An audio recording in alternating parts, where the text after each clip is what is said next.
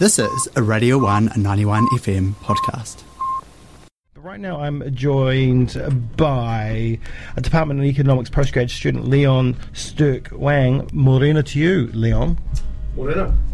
How are we today? Uh, pretty good, pretty good. Yes. An earlier start than what I'm used to. I'll get you to just come a little bit closer to your microphone there because I can't quite make it out. Anyway, um, yes, a little bit earlier than your regular start. That's why I love getting academics at 8.30. They hate it. They absolutely hate it. Yeah, yeah. No, it's good. It's been good. It's been good. Yeah. Sorry. Somebody turned your mic around the wrong way and I didn't notice it. So apologies to the audience for that terrible loud um, noise. Anyway, we're back. We're back. We're- Okey We're enough. There we go. Uh, anyway, right. The government announced three big, you know, pretty big pieces um, of legislation in terms of housing um, over the uh, past week, um, with the doubling of the bright line test, um, the end of interest write-offs, and a 3.8 billion dollar uh, spend on new inf- for infrastructure for new supply. Uh, But first, we'll look at the bright line test. What exactly is the bright line test? Is is it just a capital gains tax in uh, you know in in costume? Uh, I guess the short answer is yes. Um, you know, I've been a little bit disappointed that um, nobody's been willing to commit to um, sort of admitting that. Um, I mean, it, it, functions like one. Yeah. Um, but obviously, um, the current government's constrained by the fact that they've promised not to uh, introduce anything with the name capital gains Yes. tax, uh, and so they're just trying to. Um, as far as what the bright line test is, um, bright line just refers to um, the fact that it's a well-defined uh, test. Uh, which just says that if you have held uh, property for uh, less than a certain amount of time, uh, then we're going to consider you um, as a speculator on that piece of property, Yeah. and we're going to ca- uh, uh, tax you on uh, any nominal capital gains there, right? Yeah. So there's the thing, right? Though it's speculators um, they're going after with the bright line test, and I, you know, I've been hearing a lot with mom and pop investors who may have one rental going, you know, how this is going to affect me so much. But for the most part, those people hold on to the homes for more than ten years. Okay, so the way that I've been talking to people about this is um, the way I see it, and the reason why this particular thing was like a little bit lackluster for me was I see that there's like two sort of major players in the um, in the property investment game, right? Yeah. So you've got people who um, are sort of serious property investors, and their style's kind of really old school, right? It's like I'm going to build an empire. I'm going to build like a collector's portfolio of properties. I'm going to hang on to them. I'm going to make sure that they're all cash flow positive, uh, and I'm never going to sell them, right? Yeah. Um, and for those people, the increased bright line is not going to make the blindest bit of difference, right? Because you know, e- except for maybe you know, previously you might have had a situation where. Um, you know, these people might have got to retirement age and they might have thought, like, okay, uh, time to sell down my 40 odd properties, right? Uh, now, with the threat of tax being imposed on income that they would have thought was tax free, Yeah. you know, they might be liable to be like, okay, I'm just going to hand it off um, to a property manager, and then um, just for my retirement, I'm going to live on the rental return. So, you know, I see a way where this actually makes things less liquid. Like, you know, it decreases the incentive to put properties back on the market. The other kind of person um, in the game, I think, is um, someone who we would describe as a speculator or a flipper. Um, and these are the kind of people who, like Andrew King, who's the um, spokesperson for the NZ Property Investors Federation, is kind of happy to throw under the bus, right? He's like, oh, you know. But these kind of people legitimately buy houses, um, and often what they do is they just like renovate them and then sell them on, right? Yeah. And I don't think that the extended bright line is going to make a blind bit of difference to them either. Um, and the reason is that, uh, like, so uh, full disclosure, I- I'm a legitimately card carrying member of the Otago Property Investors Yes. Federation. Yes. I've spent a reasonable amount of time talking to these people and, like, you know, on their Facebook groups. I remember. Um, there's this one woman who is like big in this game, renovating properties, selling them on, and uh, she does like 10, 20 houses a year all, all around the country. And um, I remember someone asking her on Facebook once, like, "Oh, you know, what do you do about the bright line test? You know, what what what, what do you do to get around it?" She's like, "What what what do you mean? What do we do about the bright line test? We we just pay the tax, right? Like our business is improving housing stock, Mm-hmm. renovating it in a really efficient way." Adding value that way, and then we just pay the tax, right? Because we're still making money. Yeah. And so for her, this isn't going to make it any difference. No. You know, and so I'm like, well, But those two group, two groups combined make up about thirty percent, right? sure, sure, yeah. sure. So you've sure. still you've still got the other seventy percent. Uh, yes, yes, okay. And those are people who you've characterised as like mom and pop sort of. Yeah, well, that's just the classic term. Yeah, yeah, yeah. I know, I know. Um, and so and so they've got like one property on the go, and they're neither of these uh, two people, and so they're going to be the people who are most affected by this. And if we are interested in this policy package being um, equitable, then there seems to be some um, like wealth equality effects within the sort of landlording class, I guess. You know, if you want to sort of. y- There's classes within the class. well, I mean. But I mean, they're the ones that hold on to their properties for longer, right? As well, they they, they don't just buy properties. You know, they, they buy properties for their retirement, Yeah, sure. sure essentially. sure, so they're sure. gonna they're, they're gonna hold on to a house for more than ten years. Sure, well, surely they're going to be buying a second house in their fifties. Yeah, yeah, yeah. Okay, so uh, in in that case, in that case, you know, like, what what difference does it make to them as well, right? I mean, if these people are buying and never selling, then you know, limited effect. But Is the point of the bright line test though to get those ones that hold on to their properties? I mean, sorry, those ones that have massive amount of properties that aren't speculative, you aren't just flipping, to put houses back on the market, or is it there to deter investors from buying in the future? Um, you know, at the same rate.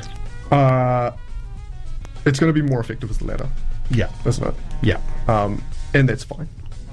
That's fine. That's what the, the- I assume. That's what it's there for. Yeah, sure. Yeah, yeah, yeah, yeah.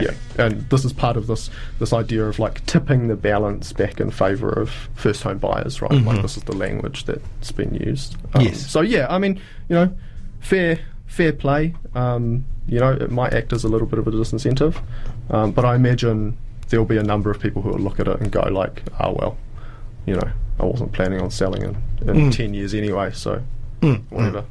Um, you know, because I mean, on, on in in any type of investment other than housing, you're already paying that tax. This is you know, housing's like a special Yeah, that's right. you know, a special special area of, of purchase. So I mean, if I was collecting, you know, if I if I put my money in art, for instance, you know, uh, and I borrowed money to be an art investor, I'd be paying the tax.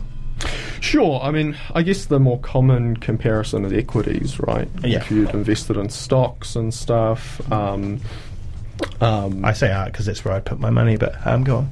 it's, yeah, well, I mean, it's probably not a dumb idea. Yeah, yeah, um, yeah, absolutely. Um, but you, you know, equivalent investments are, um, yeah, not exempt from taxes in the same way. I mean, one of my colleagues who actually just recently left the um, economics department, he's been going on about this for years, right? This idea that um, housing seems to be this uh, protected class of investment where um, the capital gains are exempt as you earn them Yeah. from tax, and then you know they're exempt from tax when you when you realise the gains, right? Right at Yeah. the end. Yeah. Um, and so you know it's the situation where like you're taxed on your income to purchase the the house, and then any gains are exempt as you earn them, and then you're exempt when you withdraw them. Mm-hmm. Um, and so it's a sort of tax exempt exempt uh, situation. Whereas like for equities, uh, you're taxed on your income uh, before you buy them. You buy your stocks or equities or whatever, um, and then you pay tax as you earn dividends. Yeah. Um, and then um, uh, you're exempt when you withdraw them, but the fact is that you've been paying tax on all of the earnings as you accrue them, right? Yeah, and when, when it comes to housing, it's also you know it's not about you; it's about the people that are in those houses also. You know, so Oh, yeah, it, for sure. it, it affects well, you know affects people's lives. Um, now, with with with that in mind, uh, until now, investors have been able to claim back interest costs of a home loan against the rent received on the property. So, say um, I earned twenty thousand dollars in rent uh, and paid twelve thousand dollars in home loan interest. I'd before now I'd only be paying the difference, uh, tax on the difference, the eight thousand. Uh, but now I have to pay it for the entire twenty k. Yeah, yeah. So, um, yeah. Uh, so I guess what, what's the thing here? Does this make a difference? Mm. Right. Um, yeah, I mean, of course it does. Um, it's legitimately raises uh, costs for landlords, and it's difficult to see how um, they don't then try and pass on those costs to um, renters, right? Yeah. So, you know, the one thing that I can confidently say is definitely not going to make rents go down if that's who we're interested in, right? Yeah, yeah, yeah, yeah. Yeah. But I mean, f- f- for, with that in mind, you know, I mean, I guess that's if people, uh, you know, in it for the game of, of making profit every year, year on year, right, and not just about making money at the end when selling the final product. Um, but I, and I guess that's the case for most investors, right? Because uh, uh, we were talking a bit, little bit off here about yields before, the average yield in Dunedin being about five percent. So, a five hundred thousand dollar five hundred thousand dollar house, that yield is twenty five thousand dollars a year. Uh, interest rate of three percent, that's fifteen thousand. So there's ten thousand dollars profit you're making. Yeah. Okay. So you're saying that um, that um, So why can't that your profit? tax shield of whatever it is, let's say two and a half grand or whatever. Yeah. Why can't you eat um, that? yeah, Yeah. Okay. Well, um, and you know, you're right. Why shouldn't they be able to eat that if um, if they legitimately walk away with? because at um, the end you're legitimately like yeah, ten freehold grand's house. worth of, yeah. ten grand's worth of economic uh, profits, Yeah. right? And so, um, you know, uh, the increased costs. Uh, why wouldn't you eat it? Well, you know, um, these guys are never going to voluntarily eat the costs. No, right? no, don't. Um, you know, so un- as long as the demand side of the rental market is uh, going to bear increases in rent, they'll charge as much as they can, right? Um, so, I mean, until they can't anymore, until people, you know, legitimately can't sort of pay the rents, and then they're going to sort of start to have to, you know, compete for tenants a little bit more again. Um, um, but they will charge as much as they can um, to sort of defray the increased costs. Yeah, but I mean, at the end, you've got a freehold freehold house, and then you sell that for a Investors do. Yeah, yeah, yeah, and Yeah, yeah. and, you know, and, and and if you've got it freehold and you've had that for ten years, Yeah. it's gone up in value. You you're earning another two hundred k on top. Yeah, I was having this thought this morning, right? And I was because you sent me some some some discussion topics, and I was trying to really think about, um, you know, the way that this affects rents, and I- was trying to think about like what we might like to see in like a quote unquote like just world, right? Yeah. So I was thinking, oh well, let's let's imagine that there are two households and they're exactly equivalent, right? Like they've got the same amount of savings, they've got the same amount of income, um, you know, they're exactly the same in in every respect, except for one of them really likes housing as an asset class, Yeah. and one of them is doesn't like housing as an asset class so much and would much prefer to hold their money in like stocks or equities, right? Yeah, So when you go to buy a house as an owner occupier, um, what you're doing when you sign up for a 30 year mortgage is you're doing a combination of two things at once, right? The first thing is that you're signing up to pay for housing services that you'll consume. Right. The second thing is you're effectively signing up to a compulsory savings scheme, right? Because over the Yeah. 30 years, you'll pay down the principal and you'll end up with, you know, let's assume that no capital gains ever happens on a house at all for the moment. You know, at the end, you'll have money tied up in a house that's equivalent to the price that you paid for it. So you, that's a, basically a savings account. right? Yeah, yeah. So, so that's great for, for the homeowner. They've got this, you know, at the end of it, they'll they'll have this big pile of uh, savings that's locked up in the house, and they will have been able to consume a whole bunch of housing services, right? So, if we wanted to have like a just world where um, the two households um, sort of ended up with the equivalent opportunity to build wealth, um, and we didn't want to penalise the people who didn't want to get into housing. You know, we'd expect that the people who prefer stocks would purchase their housing services on the rental market, right? So that rent would cover the legitimate costs of the housing services that they're consuming, and the amount that they can save, the residual from their income that they don't spend on housing services and living costs, um, would be able to be put into the equivalent of the savings account of the house, right? Yeah. So at the end of the day, you know, if we wanted these two people to be treated equitably, um, the person who's renting should have just as much money in stocks as the owner occupier in the house has locked up in their house. Yeah. right? And- Um, currently, that doesn't seem to be the case, does it? no. Because on the whole, what we observe is that renters are expected to cover the cost of the entire mortgage, right, including the principal payments. Um, you know, And the rates. yeah, so so I think that like the rates and the insurance and the um, the maintenance, the wear and tear and stuff are all legitimate costs of the housing services. Yeah. because all of those would have to be paid for by the owner owner occupier as well. Um, but you know, um, a, a, a, in a world where there's no capital gains, a landlord, I think, should be able to charge rent. Um, which covers the interest component of the loan, Yeah. because that's the opportunity cost of having the money locked up Yeah. um, uh, the property taxes, the insurance, the maintenance, all of those are legitimate components of the housing costs. Yeah.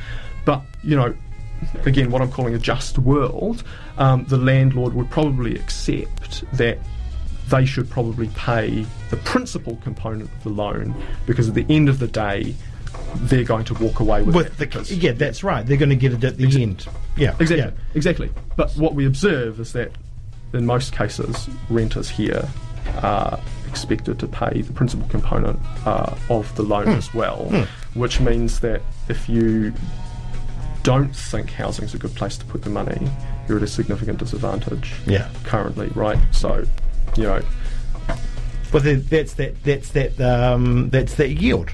Yeah, yeah, sure, yeah, yeah. Um, uh, yeah, so I guess you know, The- and thinking about it from that perspective, you know, do these do these policies that we're talking about? Does this announcement push us any closer to um, closer to a situation which we would think is of as fair, right? Mhm. Um, um, is what I'm trying to get at here. Sorry. All right. Yeah, yeah. I, I, uh, I, I don't know. I don't know, but Sure. I'm, I, I, I, I'm not a property expert. Yeah, yeah, yeah, I pay yeah. a, re- you know, I, well, actually, I pay like in terms of how rent has been increasing. Um, I, I pay an all right rent. To be honest, you know, I, Sure. I'm lucky my landlord's only put it up ten dollars in the past three years. Okay, okay, well, yeah, that's right, that's right. I mean, you are lucky. but, yeah. I'm extremely lucky, Yeah, but I'm also a very good tenant. Right, yeah. Uh, you know, and that's not saying that everybody else that's money. I mean, Yeah. rents have been going up; that they're not as well. Um, but you know, um, I, I've been very lucky. But I mean, we're looking for a, a bigger house because we don't have enough space for the entire family. Yeah, sure. Um, and it's it's Oh, difficult looking? oh, yeah, yeah, well, and the price difference between a, a, three bedroom and a four bedroom is preposterous. okay, okay. You know, we're going to Yeah, have to pay another one hundred and twenty dollars a week. Yeah. I mean, I'm already paying a third of my income. You know, we we're already paying a third of our household income. Yeah, um, I don't know whether you wanted to have a chat about this, um, these uh, first home buyer supports that the government has announced. Oh well, yes, well that's right. I mean, this is something that we've been looking at. You know, we're going to build if when we eventually get to that point. Yeah, so I was I was going to um, just point out that um, you know, so you're saying you're handing over a third of your after tax income on housing costs, right? So I was just running the numbers on the changes to the income and house price caps the other day, right? And you know, listening to Jacinda Ardern's interview on Wednesday with RNZ, right, she was like, oh, look, you know, the income and housing caps are set such that we don't want people handing over exorbitant amounts of their after tax income to support a mortgage, right? Um, and that's fair. That's you know, like 30% seems to be the sort of threshold that, Yeah. you know, that OECD looks at in terms of housing affordability and all that kind of stuff. So, um, so that's great, except for the fact that um, when I actually looked at the numbers the other day, it seems that the way that they've set the price and income caps with the current interest rates and, you know, the current environment, it seems that the government is in fact countenancing people handing over a larger proportion of their after tax income than the price and income caps that they had prior to the change. Um, and it's like, and it appears that they're comfortable with something like 6% more of your after tax income being handed over, um, just with the way that they've shifted the price and That's a big caps. percentage. Yeah, right? That's yeah. a big Yeah. amount. Yeah. So, you know, they're like, oh, we don't want people to be handing over like much more than 30% of their income. But, um, but yeah, it looks like if you were gonna, yeah, if you were gonna buy a house under the previous price and income caps and you were pushing it right to the line and you only just had a 10% deposit or whatever it was, um, and you know, compare that to a similar situation after the changed price and income caps. Yeah. Uh, it looks like, you know, the government is comfortable now with you handing over a greater proportion of your after tax income. But how much is the Home Start grant and all that stuff covering of that? Uh, yeah, so Home Start, Home Start, Home Start. Yeah, so I guess on the whole, I looked at this and I thought, oh, the government's providing a bunch of support to get some aspiring first home buyers across the line. Mm. It increases their ability to bid for housing, right? And so I see the access to more money in the form of a first home grant is mostly going to be eaten up in prices. Yeah. Right? It increases the bidding power of aspiring first home buyers. That's right. So you're going to bid harder, bid higher. And so the price will Yeah. just increase, right? Your first home buyers, they're pretty overexcited and in some ways desperate. Well, uh, there is a lot of desperation. Yeah. And so, you know, I- you know, I hear a lot of chat from advocates for first home buyers where they're like, "Oh, we just need something to get us over the line. We just need to get something to get us over the line." But if we step back and look at the effect of the policy in the long term, there's a bit of a negative feedback loop here, right? Where Mm. if you increase the supports for first home buyers this time around and you support this tranche of people into their first home, that's great. But the next time you go to do it, it'll be that much harder, Yeah. right, um, to support the next tranche of first home buyers into a home, um, which is kind of a shame. And that's where supply comes in. Ah, yes. Yes, and so um, these are all the uncontroversial parts of the announcement, right? It's uh, the whole bunch of money that's been freed up to um, um, help develop infrastructure for um, new housing developments, right? Um, and so they've said, oh, look, we're going to work in partnership with uh, private developers, and iwi, and um, you know, uh, various other actors. Um, and the apprenticeships boost. Um, and yeah, those have been totally uncontroversial because um, in this case, everyone agrees on um, the solution to the problem, right? Which is um, that we do need to we do need to generate a larger number of dwelling units, right? Yeah. That's not necessarily building more greenfields houses, but um, yeah. Yeah, we talked a little bit before about subdividing your backyard or building up. Yes. So I'm a big fan of increased density. Yeah. Um, I think it's the I pay some city. I am too. um, yeah, yeah. I mean, I think it's the only thing that we've got. The only thing that's really going to be effective, Yeah. um, and that's going to require quite a large cultural shift. I think, totally. isn't it? Yeah, hundred percent. Just like um, wind powered energy is, wind turbines in your backyard, all those kinds of things are going to have to take a massive cultural shift, and this is the same um, because. I mean, it's going to take a big cultural shift to more, for more people to move out to Taieri anyway. Uh, but you know, people don't like the look of uh, houses and their. You know, they like to be able to look out at the tree or, or down the road a little bit. And- and If you're boxed in, you don't like that. And people scream that it's going to bring down the value of my house as well. There's all that kind of stuff. Um, but in all reality, I don't think that's going to bring down the price of your house much at all. Uh, and if you build up, you're going to make more anyway. The truth of the matter is that the value of urban land is mostly determined by the, the kind of the quantity of people around it, Yeah.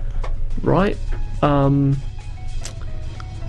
so, you know, the most valuable piece of land on earth is Central Park. Hundred percent. You know, it's just sat there as empty land. It's not developed. It's not being used anything for anything other than recreation, and recreation is important. But the value of that land derives from the fact that it is surrounded by a huge city that supports, you know, huge amounts of people, Mm. um, and that's it, right? And so, like, greater urban density. Um, is not going to be bad for the value of of people's land. So if you're sitting there, you own a house, and your next door neighbours, um, you know, want to build upwards and pack more people into the into the neighbourhood, it's difficult to see how, in the long run, that doesn't improve the value of Well, an investor's the land that you see. hold. yeah, right? investors going to see your land and go, "Oh, wow, I can build up there." So I can put double the amount of um, space for humans there, so I can earn the double amount. Yeah. You know, e- e- even if, if the value of each apartment is slightly, you know, is less than the, Yeah. the value of the one by itself, um, it's still more. Yeah. yeah. Yeah. because you're building more units, right? Yeah. Yeah, yeah. I mean, yeah. I mean, I, I guess the, the, the thing that I'm trying to say is it's it's the people that are valuable, right? Yeah, Um, that's right. yeah, and uh, yeah, that's kind of what I see. But um, Be interesting to see what does happen. I mean, because Otepoti's got some amazing green space. Where they, w- it does. what are they going to do? I mean, we've got many golf courses. we do have a lot of golf courses. But you know, yeah. but the interesting is the thing you're talking about Forbury at the moment uh, with the sale of the Forbury racecourse. Ah, yes. But it's also that's South Dunedin, uh, you know, and, and, and in terms of climate change, Yeah, yeah, you, yeah. you know, what do you what do you where do you go? What do you do? Sure. I mean, look, uh, for the people who are looking around at what is happening around the world, um, I think it is something that you can get legitimately excited about, right? So I've been reading all of. I mean, this is kind of my area. I look at. Um, I've been looking at South Dunedin quite a lot. Yeah, I look at natural disasters, what the market seems to tell us about, um, you know, um, how they react to these sorts of things and what they expect in terms of public insurance. It's like government support for disasters and whatnot. Um, you know, and so I've been reading all about um, various things that cities have been doing to um, prepare for. Oops, that's me. Sorry. Sorry. To prepare for, um, you know, rising sea levels, and um, Rotterdam is an exceptional Yeah. example where they've decided, look, you know, It's the biggest port in the world. Well, we can't anymore. we can't keep the water out. Water's always going to find a way in. Yeah. And so we're going to find a way to design our cities such that the water becomes a valuable and useful part of the city, right? So parts of the city will occasionally flood, um, but we've designed our city in such a way that when it does flood, they become like nice water features and, you know, whatever, right? Um, so I don't know. I, I think there's there's a way to build Yeah. on the Forbury Park land, which um, will be really pleasant to live at. Classic US beach stilt house. Well, I mean, you know, in the simplest, yeah, in the yeah, I mean, that is the simplest possible solution, Yeah, and yeah, it's yeah. like a not illegitimate one, right? Like, yeah, yeah, yeah, yeah. Uh, but Rotterdam, I mean, it's sorry, it's the biggest port in Europe. Oh, yeah. it's a lot of money that goes. To Oh, yeah, oh, yeah, yeah, yeah, They've got yeah. it, you know, Oh, so different could scale, yeah, different scale, yeah, they, they sure. could afford that kind of infrastructure sure. because those dikes and everything. I mean, that's Yeah, yeah, yeah, yeah. incredible. Yeah, yeah. incredible work they've done over there. Like amazing. But yeah, yeah, different, totally different scale. But it'll be interesting to see what you do. You, you know, there's talk talk about pumps and all those kinds of things going in there. Yeah, Um, yeah. But yeah, anyway, sorry, we've run out of time. Well, that's all right. because um, to us that seemed like a very short conversation. Yeah, yeah, yeah. yeah, yeah it's easy when you get like I was saying earlier, chat. I mean, there's like there's so much to unpack, right? There's so much There people to sort of understand about this, and Well, it's good that I've had you in because now I can use you in the future. Yeah, no, I'd be happy to. that. Yeah, yeah, Absolutely, yeah. yeah, I'm around. So, and no doubt there'll be some more chat and more things coming out of it because there have been things um, coming out every day since it's been announced. Yeah, yeah. Um, so, um, no doubt I probably. and that's good, right? Because the initial announcement was, you know, a little bit vague, right? Um, Yeah, yeah, and totally. so it is nice to, to see more detail coming out. you need that. Hey, well, thank you so much, Leon. It's been an absolute No, pleasure. thank you very much. Have yourself a wonderful day. Yeah, you too. Thanks for listening to Radio 1 91 FM podcast. All of our content lives online at r1.co.nz.